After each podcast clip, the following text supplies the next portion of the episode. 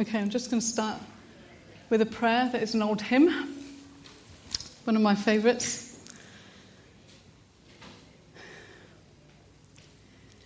Jesus, stand among us.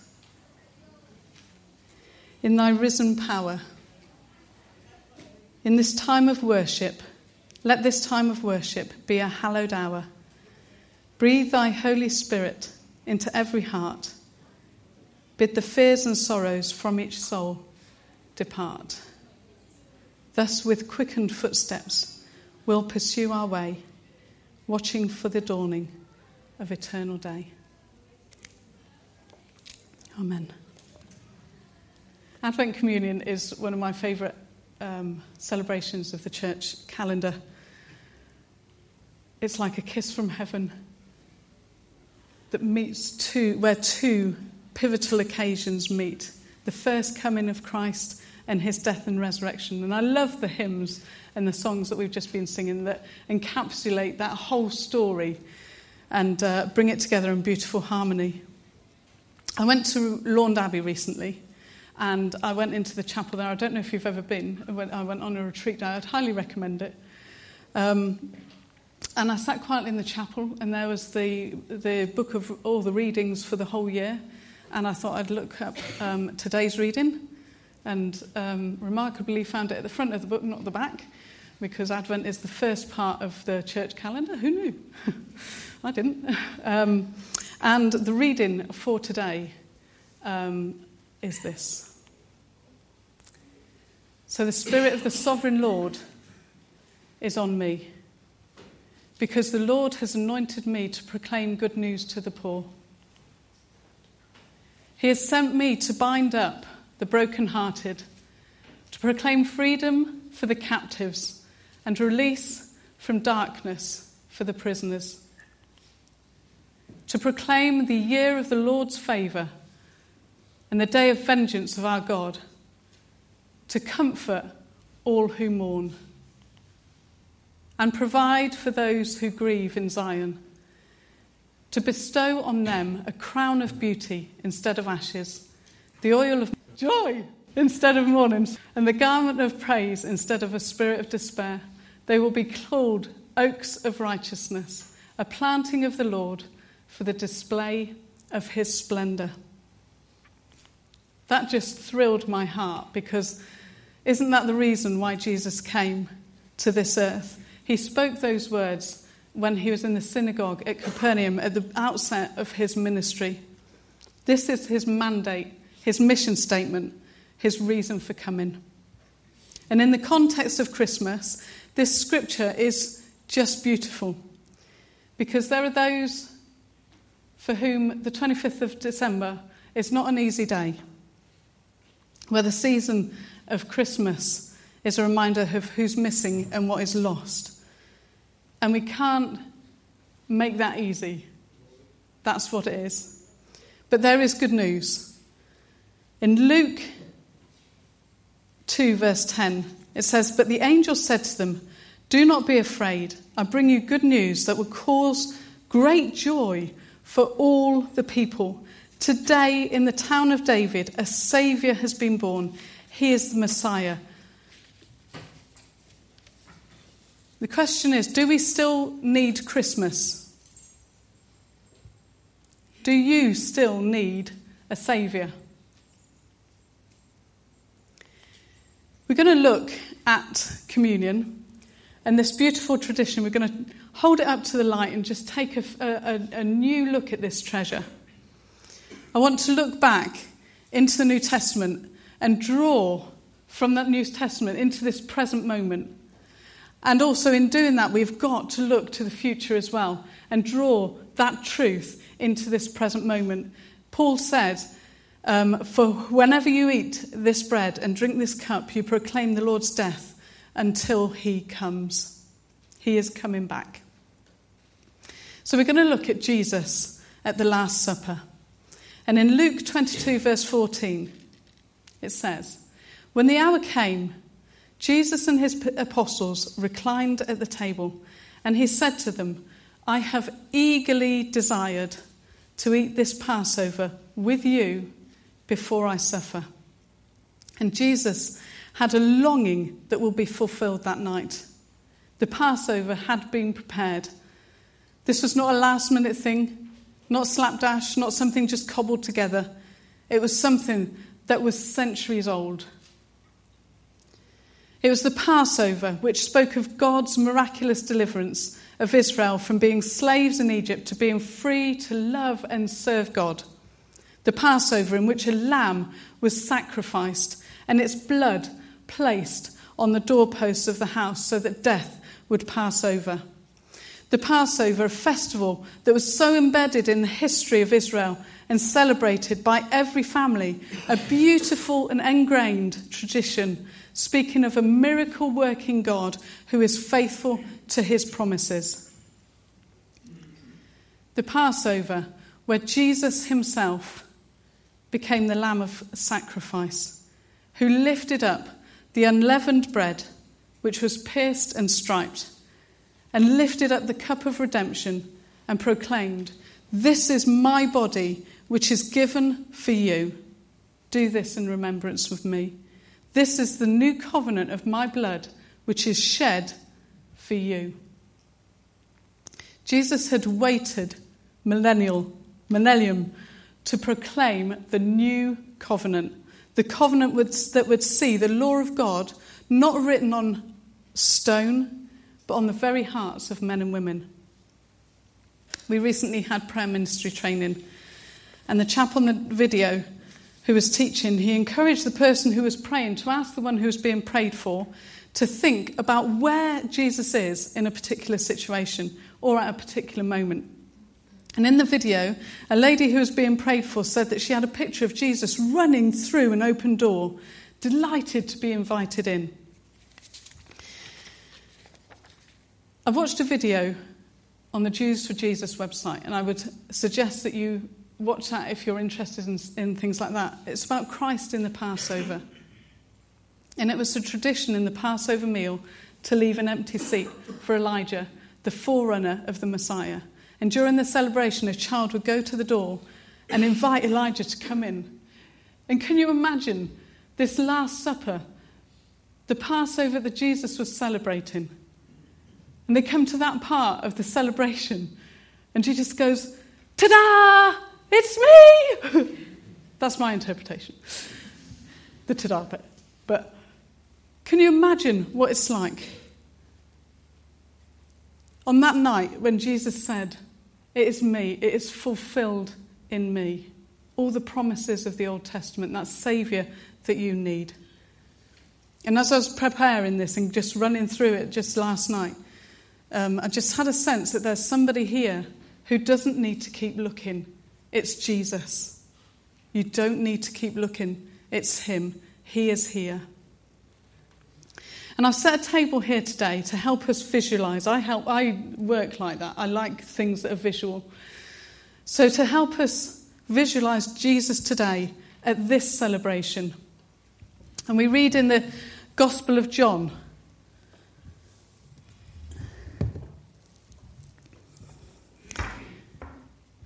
the, the disciple whom Jesus loved, how he washed Jesus' feet.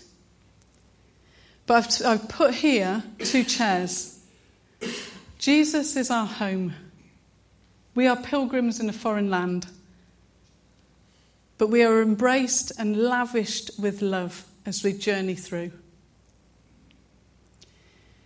I like to put myself into uh, the New Testament when I'm reading it. I like to put where would I fit? Where would I be? Probably Peter most of the time, putting his foot in things. Anyway, no, that's no, beside. But as Jesus was washing the feet of the disciples, I can imagine it being a beautifully intimate encounter with each one, where we, he would have spoken words of encouragement. He wouldn't have rushed, but taken his time to speak to each individual.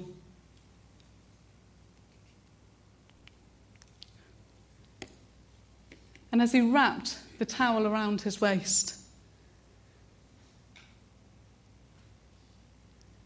and knelt before each one,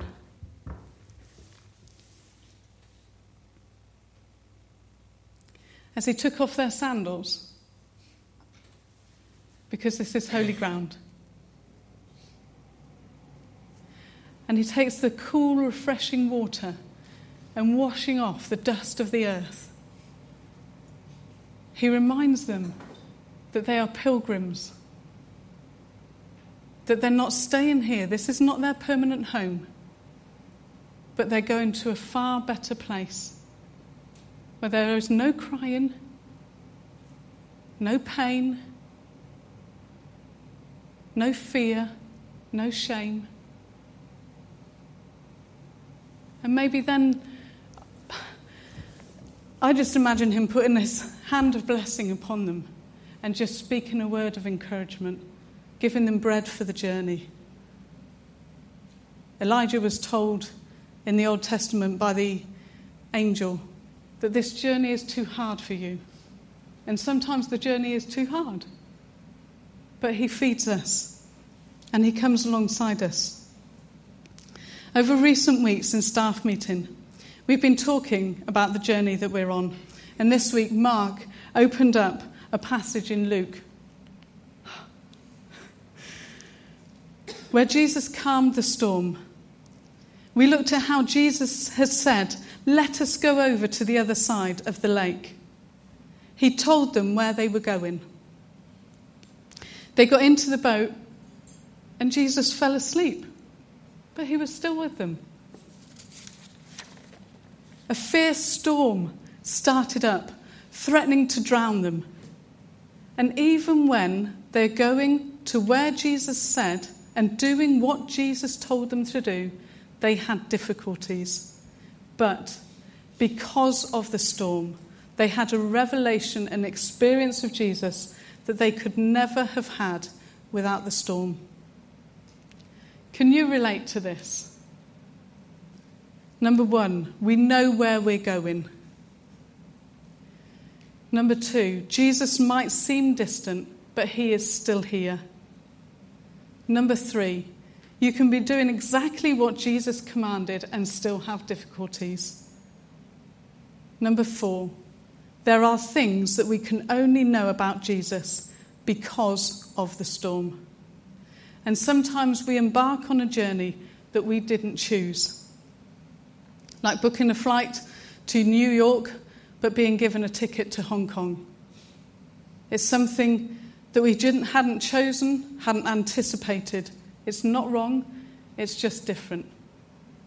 I didn't share this in the first service, but I'm going to share something now because of one of the songs that we sang afterwards, and I think you'll, Richard will understand at the end of that what it is. In 1999, I had um, a phone call on uh, the phone um, about the prayer tree, for, for, the prayer tree that I was on.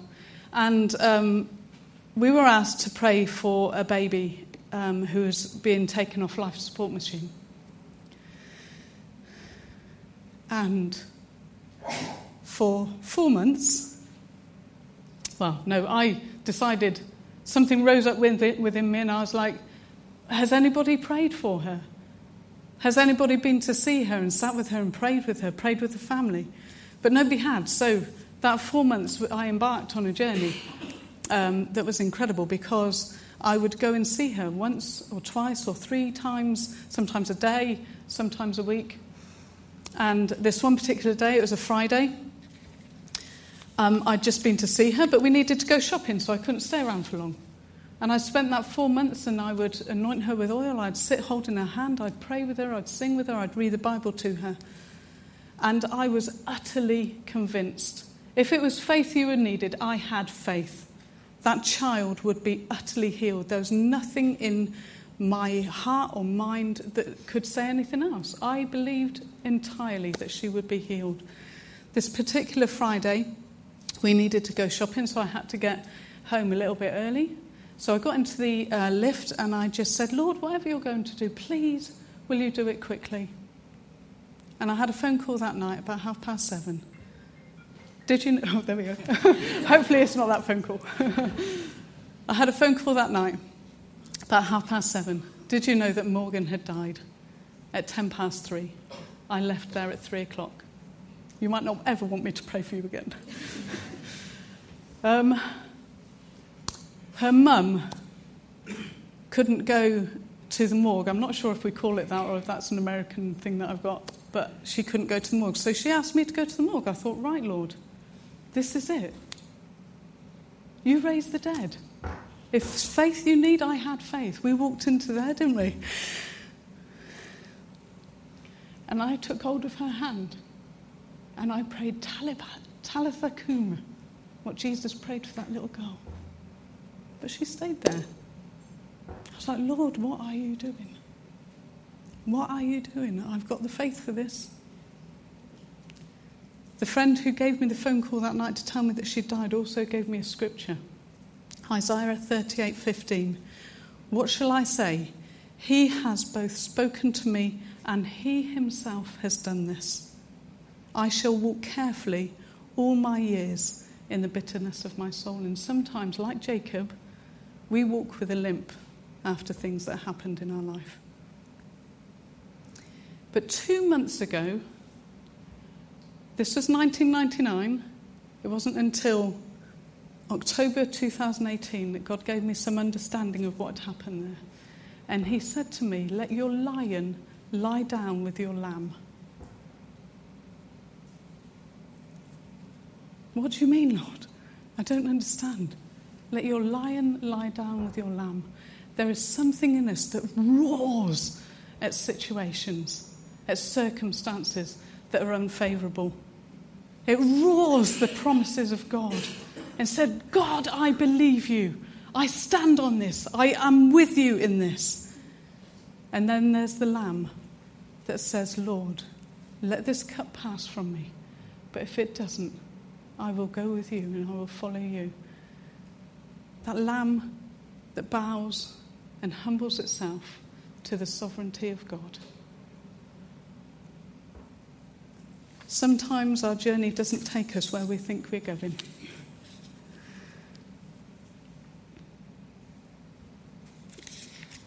Now I've lost my place. This is a season and a time of both joy and sorrow. And we can acknowledge that here today. As a Christian, you can wear a smile, but you can't wear a mask. Jesus eagerly desires to eat with us today, to fellowship with us and meet with us. He wants to give us food for the journey. So let us come, kneel at his feet, allow him to lavish his love on us, fill us afresh, and see him in the fullness of his glory. Hebrews 9, verse 28 says, So also Christ has offered once for all time as a sacrifice to take away the sins of many people. He will come again, not to deal with our sins, but to bring salvation to all who, eagerly, who are eagerly waiting for him. Come to the table today. Be refreshed, be fed be filled. As the carol says, how silently, how silently the wondrous gift is given. So God imparts to human hearts the blessings of his heaven. No ear may hear his coming, but in this world of sin, where meek souls will receive him still, the dear Christ enters in.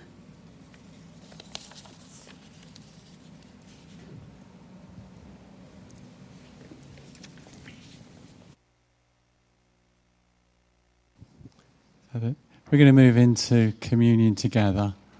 But as we do that, we're just going, we're going to, to worship together. Maybe there's something there in what Marion has shared that has spoken to you. Maybe you're the one that needs to hear that, that voice. I'm here. I'm here. Jesus is here. In your situation, in your circumstance, where you find yourself. He says, I'm here. And maybe just for a moment, you just need to hold on to that. You need to turn to that. And you need to say, Jesus, let me see you. Let me sense you. Let me know you. So as we come to communion, it, it, we will share communion together, and that's as an opportunity just to receive, to be refreshed, to be uh, renewed in the presence of God. But let's stand together as we sing together.